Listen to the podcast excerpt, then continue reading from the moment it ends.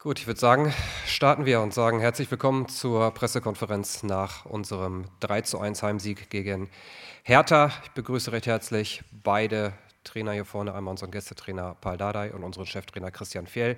Und unsere Gäste haben logischerweise direkt das erste Wort. Paul, bitteschön.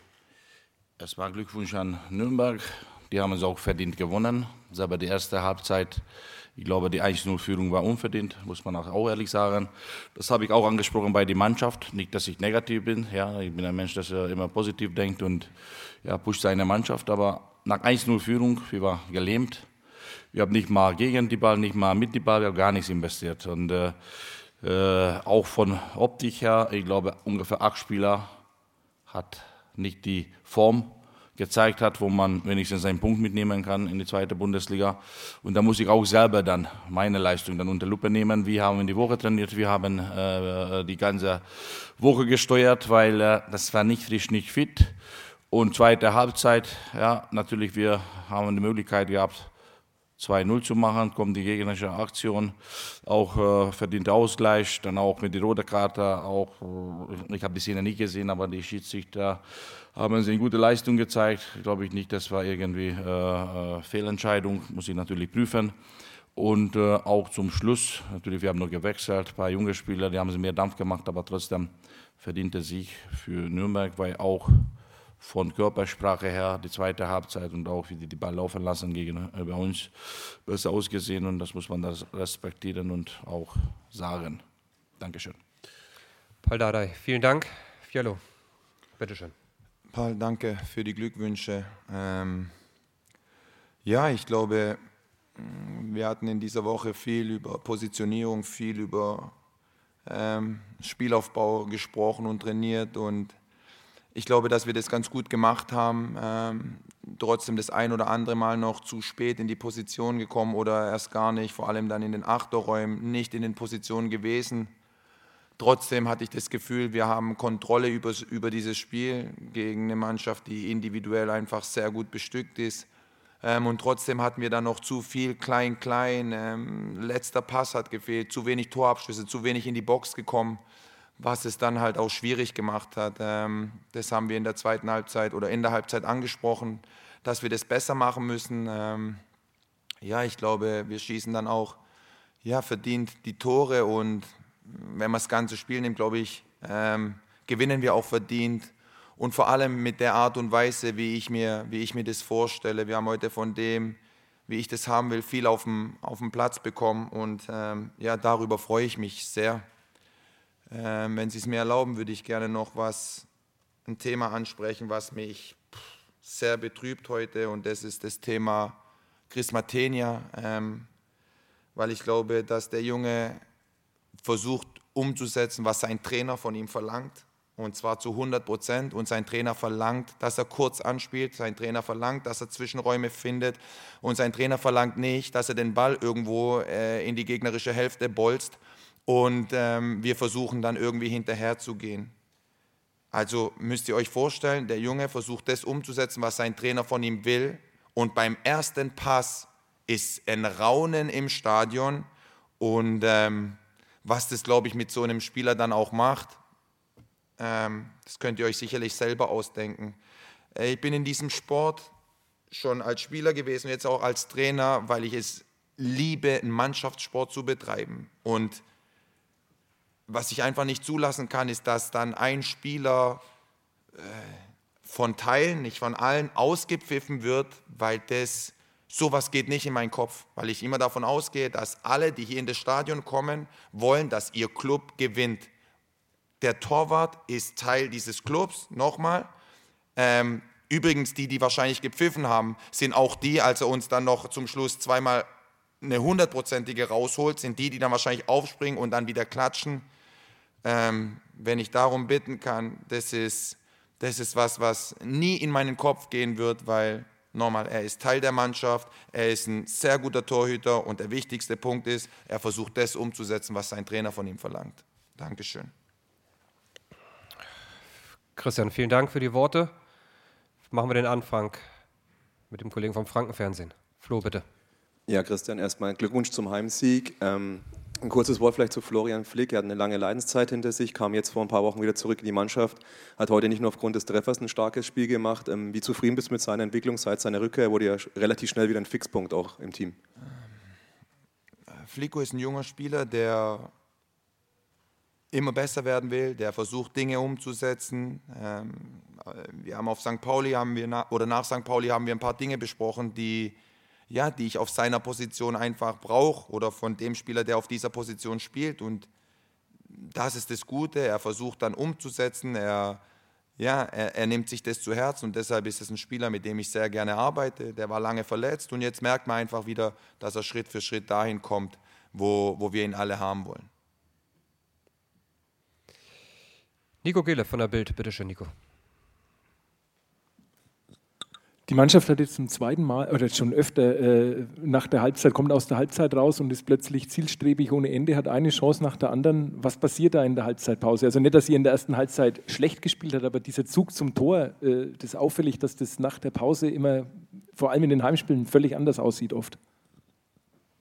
Ähm, wenn du es genau haben willst, habe ich Ihnen in der Halbzeit gesagt, was wir gut machen, was wir aber noch nicht so gut machen. Da ging es um Positionierung und das war ein Punkt, zu sagen, wir, wir sind 18 Meter vorm Tor und spielen kurz, kurz, kurz, kurz. Nee, irgendwann brauchst du den Abschluss, irgendwann brauchst du den Pass nach außen und dann hinter die Kette zu kommen, so wie wir übrigens auch das Tor von oder das Eigentor dann von, von Toni Leisner rausspielen. Das ist das, was wir wollen. Das haben wir in der ersten Halbzeit zu wenig gemacht, in der zweiten Halbzeit mehr.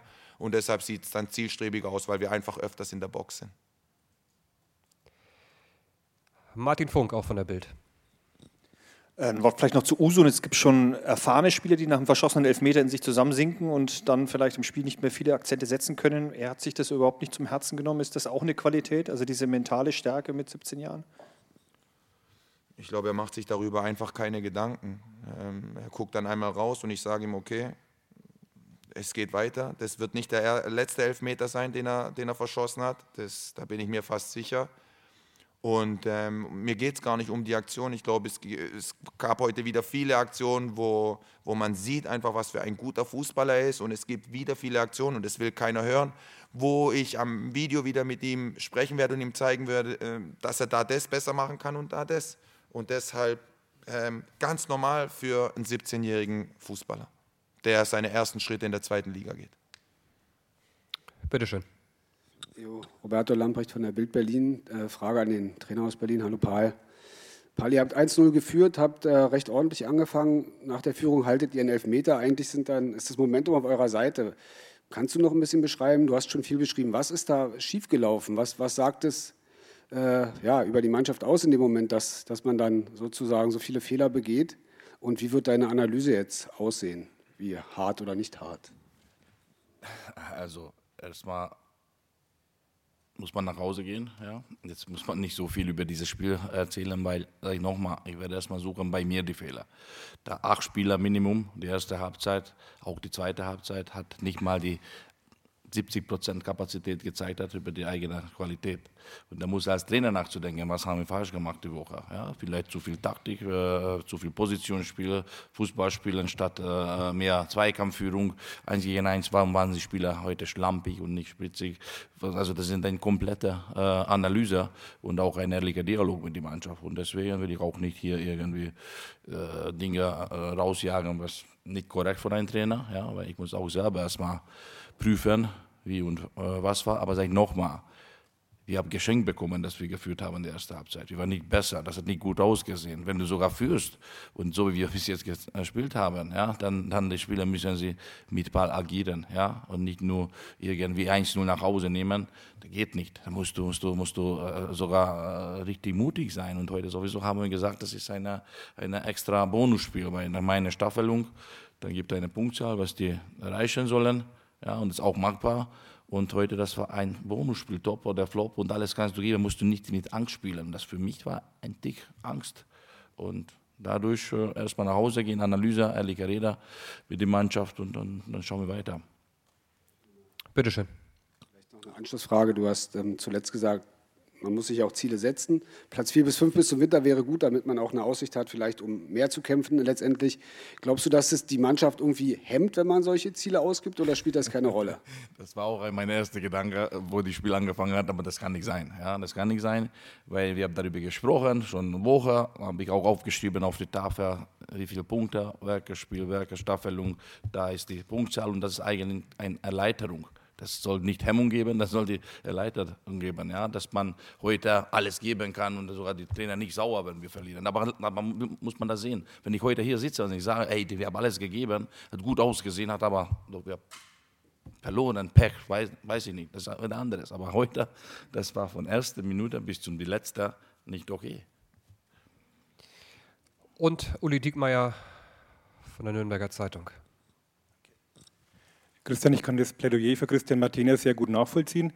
Ähm, trotzdem muss man über die rote Karte auch reden von Marquez, die auch ein Zuspiel von, von Martinez resultiert. Ist es dann ein Risiko, dass du einfach als Trainer einplanst in dieser Spielweise? Weil auch das da hat er wahrscheinlich eine. Fehlentscheidung. Entschuldigung, Genau. dass ich dich unterbreche. Das ist eine Fehlentscheidung, die er da trifft.